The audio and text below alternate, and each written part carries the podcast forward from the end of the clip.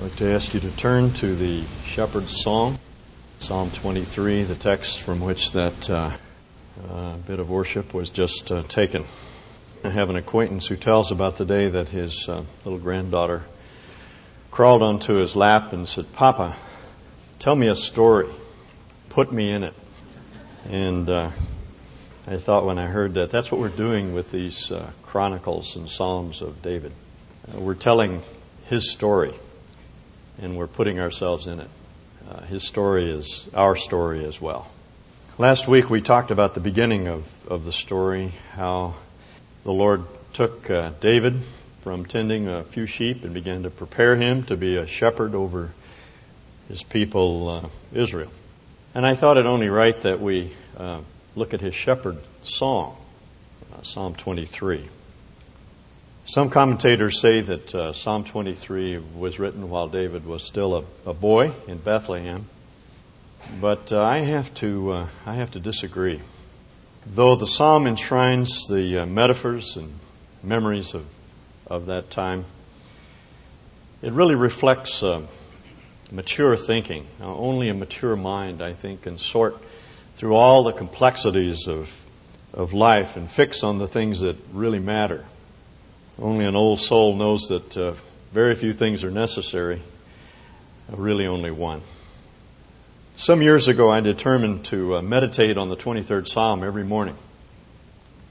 And so I uh, got up and let David's words run through my mind, reflected on them, preached them to myself, thought about them, read about them, journaled on them, and ended up with uh, four or five journals that I put together over the years. And therein lies my problem. When I sat down to begin to prepare this sermon, I uh, felt like I was tw- trying to squeeze the juice back into an orange. I, uh, I normally start with uh, very little, start from scratch and try to build a sermon. In this case, I just had reams of material that I was trying to reduce into uh, one sermon.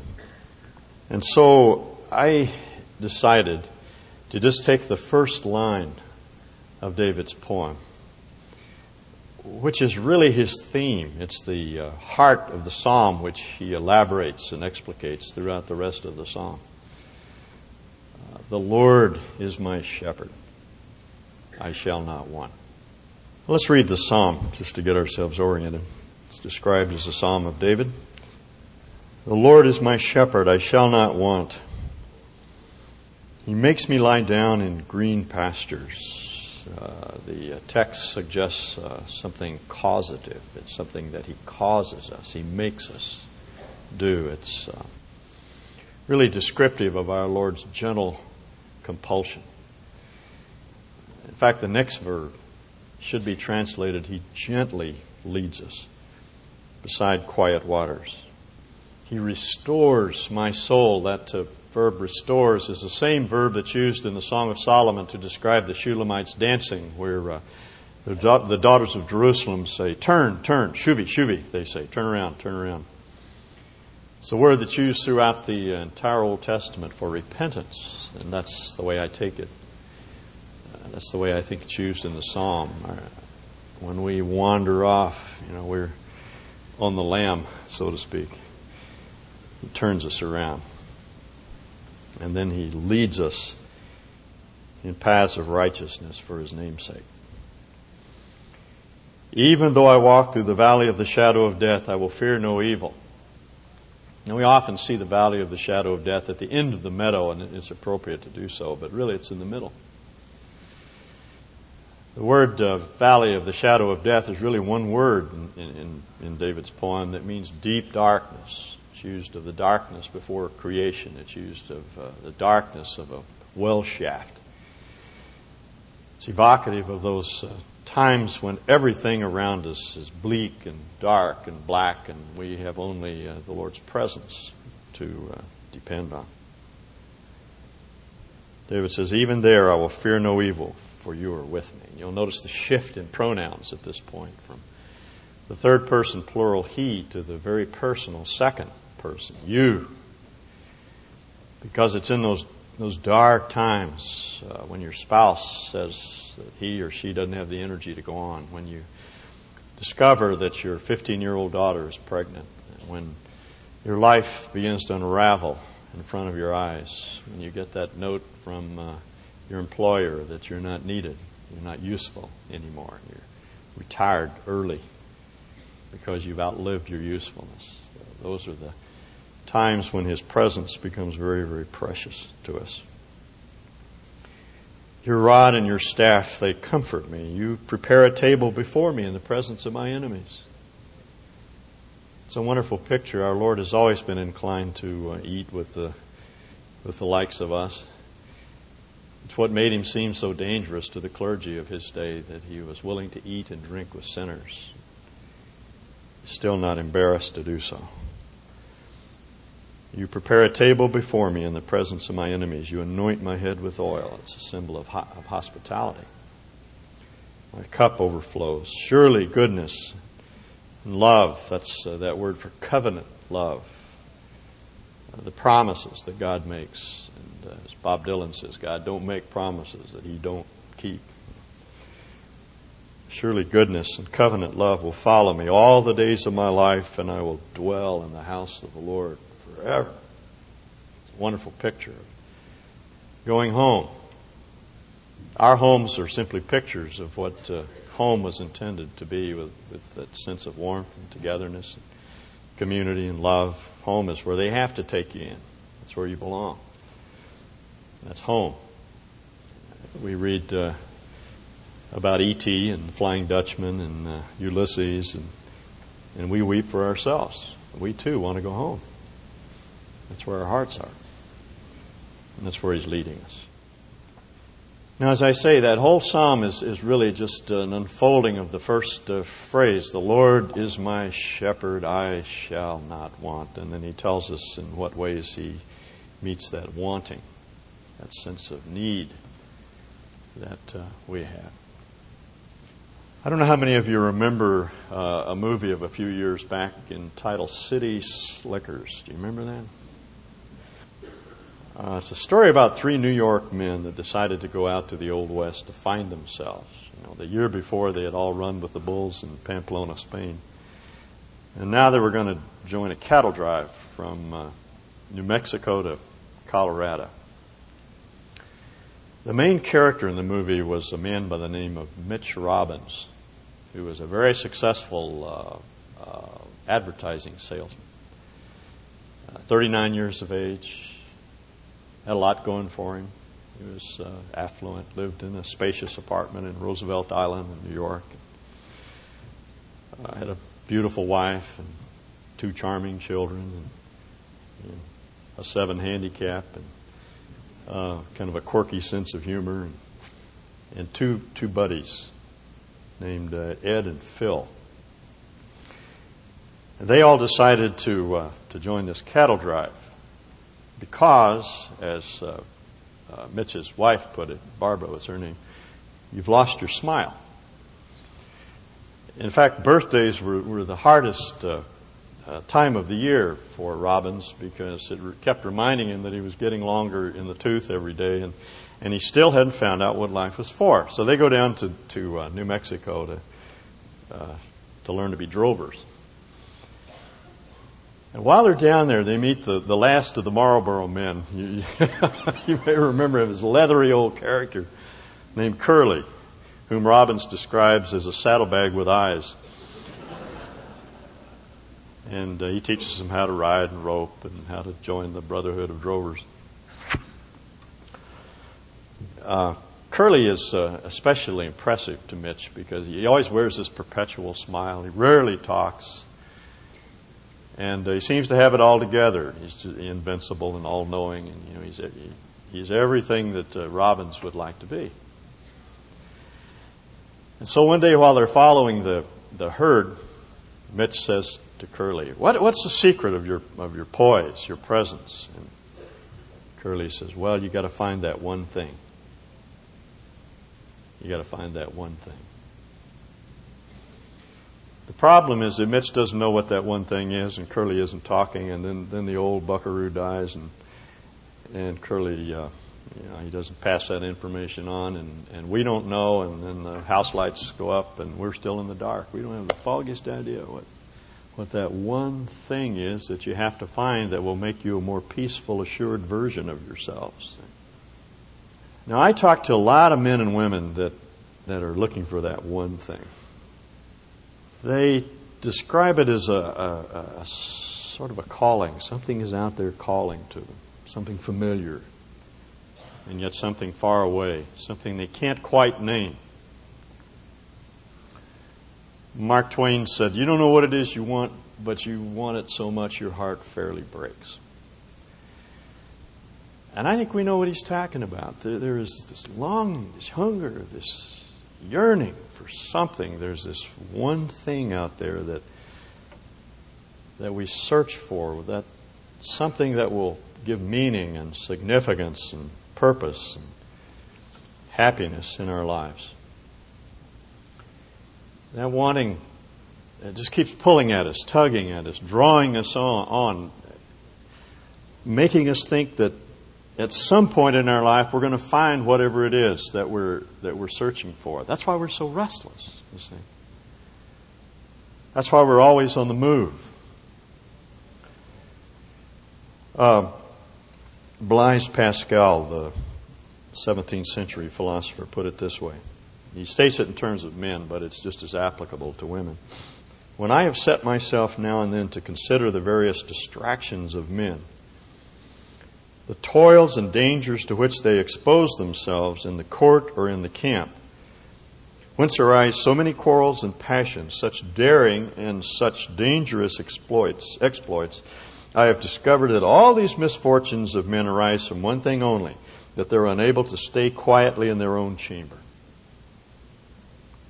Hence it comes that play, the society of women, war, and offices of state are sought after.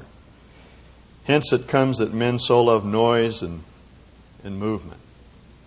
Why do we ski the tough slopes? Why do we race our, uh, our bikes across the desert? Why do we jump off of Half Dome with our hang gliders? You know, and, and why do we run for political office? And why do we take karate classes and all the other stuff that men and women do? You know, what, what drives us? What, what is it that's pushing us? Why can't we rest? Why are we always so restless? Alabama says, uh, all we really got to do is live and die, and, and I'm in a hurry, and I don't know why. And uh, the world doesn't help us. All the world does is increase that uh, restlessness. Advertisements uh, keep enticing us to, to buy this, acquire that, you know. Easy payment plans and rebates and no money down, generous incentives and sale packages. You know, a friend of mine describes it, what he calls the Barbie doll law, that what used to be an accessory soon comes to be a necessity. You've got to have more. And yet, the more we acquire, the more we want to acquire. You remember what Christmas was like when you were a little kid? You get all these presents, you know, and you half a dozen or a dozen presents, and you unwrap them all, and you get to the end and you ask yourself, is this all? You know, it's not that you're greedy, it's just that something was promised that you've not yet received. We all have that feeling and even uh, grown up kids, you know, we, we have to have this toy and then we purchase it and it just turns into ashes in our hands. We have to have something else. What is it? What is it that drives us, that impels us? When we're young, and actually all through our lives, we're told that sex is the answer. That's what we. That's what we're looking for. Some of you may remember uh, uh, Robert Crumb's Mr. Natural. You know, the combination Gru and dirty old man that, whose antics enlivened the pages of uh, university newspapers back in the 60s. And I still remember one segment in the Berkeley Barb. Um, Mr. Natural Straight Man is watching this co ed walk by in this very short, very tight dress, and he says to uh, Mr. Natural, Is sex the answer? Mr. Natural says, No, my boy, sex is the question. And indeed it was, and it still is. It's still the question. Beside, the, beside all the propaganda in its favor, uh, despite uh, NYPD Blue, we still don't know what it's for. We have no idea what sex is for. Isn't it ironic that the act which more than any other ought to assuage our loneliness only increases it? We ask ourselves as we're growing up, where is this great sex? You know, it's everywhere promised and nowhere delivered. Tina Turner belts out her, her creed. What does love have to do with it? I understand where she's coming from. You know, the beating she endured is in her marriage. And after a while, we, you know, we too decide we have to get along without the complications of love. There is some hunger for intimacy, some desire, some yearning, longing for love inside that, uh, that just cannot be satisfied. Keeps us restless, keeps us on the move. Uh, friendships don't satisfy, at least they don't touch those deep needs for life and love that we uh, long for. Some forgotten poet said, Even with the loved around me, still my heart is lonely. You can be alone in a crowd. And even the best of our friends don't really come through for us. They try, but uh, they really cannot touch those deep needs that we have for, for intimacy and, and friendship, closeness, companionship. And if we try to, you know, if, if, if, we, if we really think that they're going to and we really push people in that direction, then we, we just place on them a burden that, that they can't handle and, and then they leave or they move away. And then we go looking for somebody else to curse with our demands.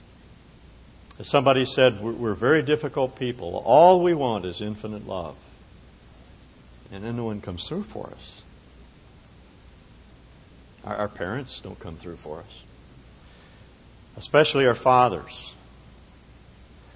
I, you know, I, don't, I, I, don't know how many men I've talked to who tell me that they, they, they sought desperately for validation from their, from their fathers, and, and, and they never got it. No matter how hard they tried to please their fathers, their fathers could never express their, their appreciation to the extent that was, that was necessary. Most of us would have to agree that we spend our growing up years looking for acceptance and validation from our fathers. And, and I'm thinking from the standpoint of men, I, I, think it's also true of mothers, but it seems that fathers are particularly lacking. They, they, just, they just don't come through. Even those of us that had good fathers. I had a very kind and loving father. Uh, he really, he really loved me. I knew he did. I have the deepest of respect for him, but uh, I never felt that I got from him the validation that I that I sought. I quoted Robert Bly's well known phrase last week there's never enough father. I think most of us would say that. I, I still remember standing by my father's casket uh, a few years back and looking at him for the last time. And Carolyn was standing by me and she put her arm around me and she said, It's too late, isn't it? She knew exactly what I was thinking. It's too late to gain his approval. A line from one of Len Deighton's uh, uh, novels came to mind. Are we never free from the tyranny of our Father's love? We, we, we seek from our parents the, the, some love that will satisfy, and, and no matter how much our parents love us, they, they cannot satisfy us. Uh, education yields only fragmentary results. I talk to a lot of men and women who decide at some point in their life, though they have a vacation, to go back to school. It's kind of an endemic uh, uh, longing that we have. I, I did it myself. At some point, you think, well, I just if I just go back to school, then then I'll find whatever it is that I'm that I'm looking for. But as someone has said, you go to school and you take one sounding after another, but you never get to the bottom of things. I think that's why there's so much melancholy on, on campus. Campuses are, university campuses are not joyful places. A lot of sadness there because people are looking for something that cannot be supplied in that, that place. The philosopher in uh, in the book of Ecclesiastes said, I, I tasted wisdom, but it was far from me. And I think that's the silent conclusion of everyone who, who tries to go back to school. Success is never final. Ray Kroc, the founder of uh, McDonald's, says, uh, Nothing recedes like success. Doesn't make any difference uh, what we achieve or acquire. No amount of success ever really satisfies us. You know, the, the long climb from the bottom of the hill to the top is exhilarating. You, you, uh, you endure the privations, the long commutes, the challenges, the competition, the separation from your family, and, and finally you get to the top. One transaction puts you, uh, puts you over the top, but the top is never the pinnacle that you thought it would be. There's always some other deal that has to be pulled off, some other transaction that has to be made. Uh, something that will give you that sense of final accomplishment. Emily Dickinson says, Success sweet to those who ne'er succeeded. Heard Ted Turner say in, in an interview with Barbara Walters some years ago, success is an empty bag. Now, there's a man who's achieved success. Uh, I mean, I think everyone would agree. But yet he, he describes it as an empty bag. Tell me, why is it that the people that have already made more money than they could ever possibly spend in a lifetime just keep on wanting to make more money? Why is it that those uh, who have achieved uh, their goals of 10 years back and stand on the pinnacle want something more? It's because there's nothing recedes like success. It always is just beyond our, our grasp. And then there's, uh, there's wealth. You know, that, that seems to go along with success in most cases, but uh, wealth itself does not satisfy. Money talks, uh, as someone has said, but mostly it deceives us. It lies to us, telling us that uh, that affluence will make us uh, happy and secure. The uh, philosopher, again, who wrote the book of Ecclesiastes, probably Solomon, who was the wealthiest man on the earth at that time, said, Whoever loves money never has enough. Whoever loves wealth is never satisfied with his income. We pity the, uh, you know, the wealthy old tycoon who has a money fixation, but we never learn the lesson. The more you have, the more you want. There's never enough. Having what we think is enough just uh, becomes a, a, goad to acquire more. Uh, as they say, fame is fleeting. That may be some of the truest words ever ever spoken. You know, you and I may do something that causes people to stare at us for a moment or two on the street, but then we're forgotten. Emerson said, Every hero becomes a bore at last. And there's nothing quite as pathetic as an old has been trying to make a comeback. Well, what drives people to do that? Well, because they've tasted success at one point, they've tasted fame, and they want more of it. But again, the more of it you get, the more the more you want. There's no end to to what we will uh, what we will try to achieve in order to become famous, but uh, prominence does not satisfy. And even marriage is not what it's cracked up to be. Uh, we're told in our youth, and then we honestly believe it because that's what the fairy tales tell us that there's some causal relationship between getting married and living happily ever after. But it simply isn't true. We think that if we just can get married, then we'll be satisfied. But staying married is a lot of hard work, and uh, there's a lot of heartache involved, and most people don't uh, stay with it too long. They start out well, but they fail because the emptiness is inside, where no one can touch it.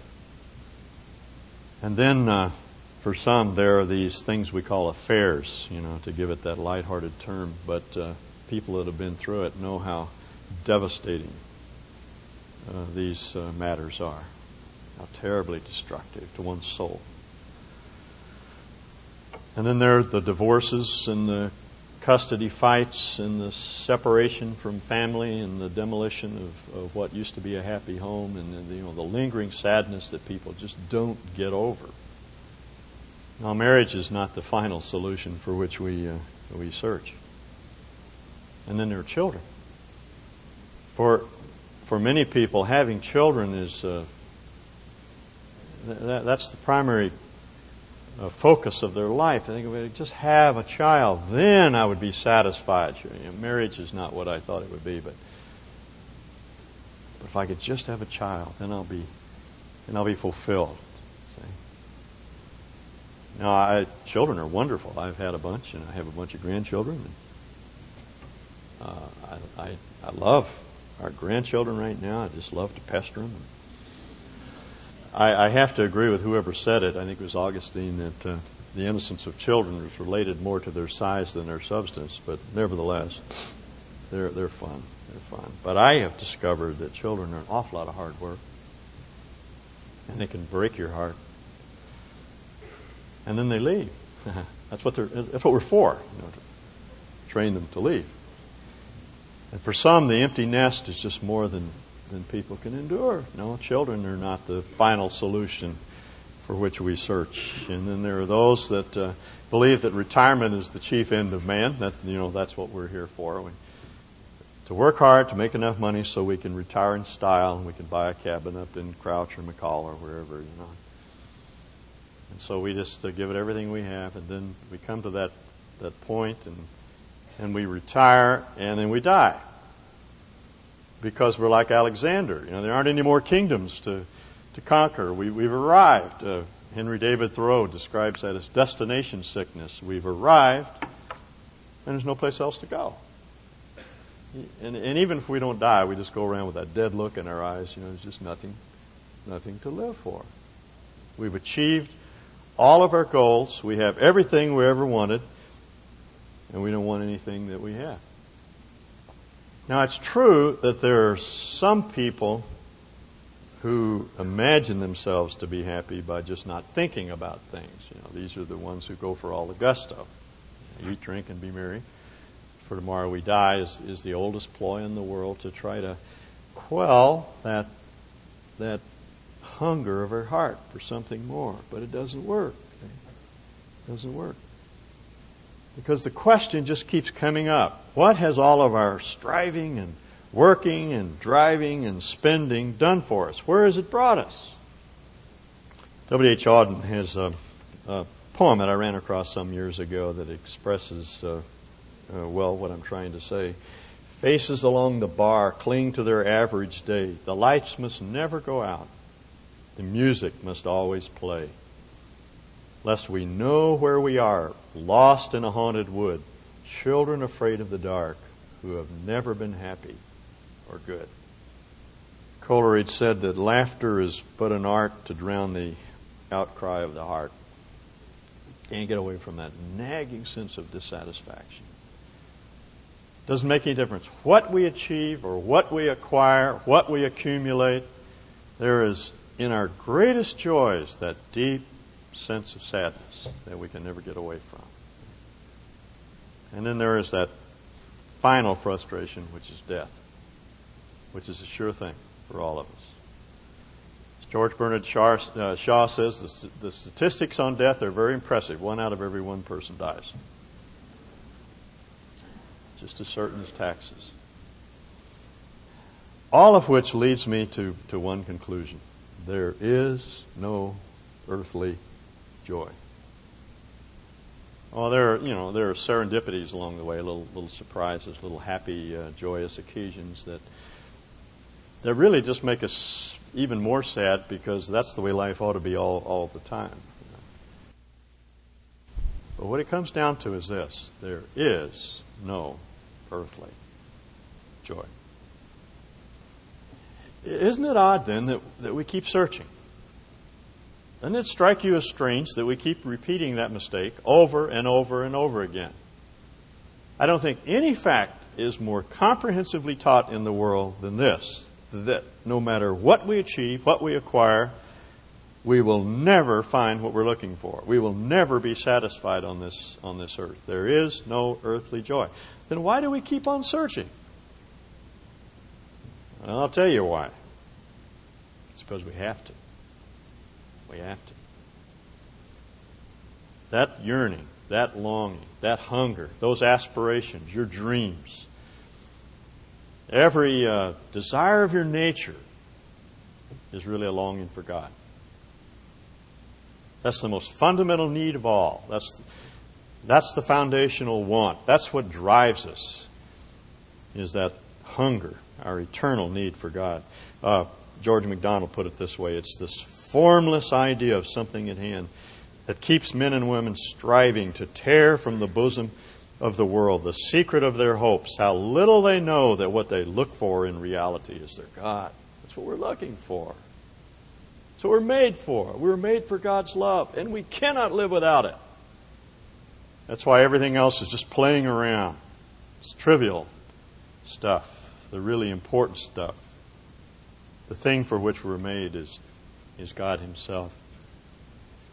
Do you realize that? Every yearning of your heart, every longing, every dream, every aspiration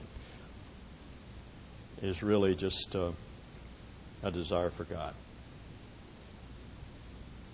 G.K. Chesterton said, with what I think is penetrating insight men go to brothels to find God. He's absolutely right. That's what drives us, that's what motivates us. That's what makes us do everything that, that we do. There is that insatiable hunger for God within us. As Augustine said, we were made for God and our hearts are restless until they find rest in Him. Now, that may surprise you, you know, if you're not accustomed to church, it may surprise you to know that, that all of your hungers are really a hunger for God. But there are, there are moments when you, when you know that's true. You know that. As a friend of mine put it, there, there are yearnings that I have on Saturday that would have repelled me on Sunday. He, he, was a fellow who would never darken the door of a church, but there were there were times when he was all by himself, off hunting in the mountains or in some other place, and he would get these yearnings for God that he could not put away. You see, a yearning on Saturday for something that would have repelled me on, on Sunday is is the way he uh, way he put it. That yearning is the first faint stirring of our recognition of our need for God. And once aroused, that yearning is never still. It will not let us alone. That's God calling us. My sheep hear my voice, he said. He's calling. That's where that hunger comes from. Now, David would say we need to listen to our wants. They're intended to take us to the place where we shall not want. You know, what, what an incredible simplicity. I mean, what a stupendous thought. The Lord is my shepherd, I shall not want. Is the answer to all of those wantings in our lives. Now, I'd like to ask you at this point to bow your heads and your hearts before the Lord. I have more to say on this phrase, but I want us to stop at this point and and listen to our hearts. Your heart's a teacher you can trust. God speaks to us through those wants and yearnings that we have. And as we prepare to celebrate our, our oneness with Christ, our union with Him, I'd like for us to examine our own hearts, I mine, and you yours, and take a moment to acknowledge that what we really want what we really need, what we really must have is God Himself, not His gifts, nothing but God Himself. As Jeremiah puts it, He is our true pasture. If I can put it this way, it's only when we graze on Him that our hearts are satisfied. It's eating and drinking of Him that, that satisfies us. Isaiah said, Ho, everyone that thirsts, come to the waters, and you that have no money, come buy and eat. Come without money and without price. Come buy wine, uh, come buy wine and milk.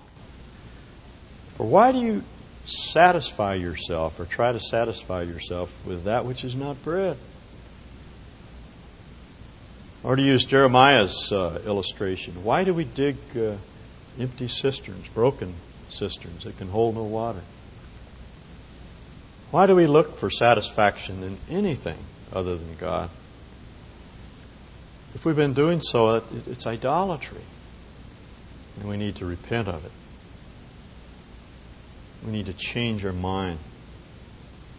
We need to have a godly sorrow over that idolatry and admit what David tells us is true that God and God alone is our source of satisfaction. And we will never find life apart from Him. Never. Lord Jesus, as we come to gather around this table and in symbol and metaphor, eat and drink of you, we want to be reminded again that you are our only source of life. As David would say, Whom have we in heaven but you, and on earth we desire nothing less, nothing else. We need you and you alone. Only you. Only Jesus. Only Jesus. Only He can satisfy. And so as we come together as, as your flock around this table to eat and drink with you and of you, may we be satisfied in our souls with what you are to us, we ask in Jesus' name.